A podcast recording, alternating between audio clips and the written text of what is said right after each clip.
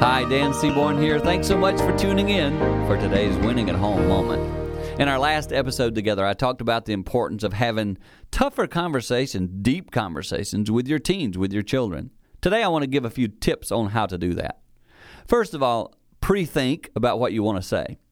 Quite often, we fall into a conversation accidentally. I want you to have those conversations more intentionally where you go, Where do I want to go with this conversation and what do I want to accomplish? Number two, pre decide, I'm going to stay calm. Your teen may not agree with you, but make sure that doesn't control how you respond.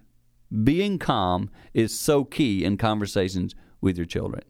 And then number three, make sure you do hear them out. They have thoughts, opinions, and ideas. If you don't listen to them, somebody will. You want to make sure, as a parent, you're listening.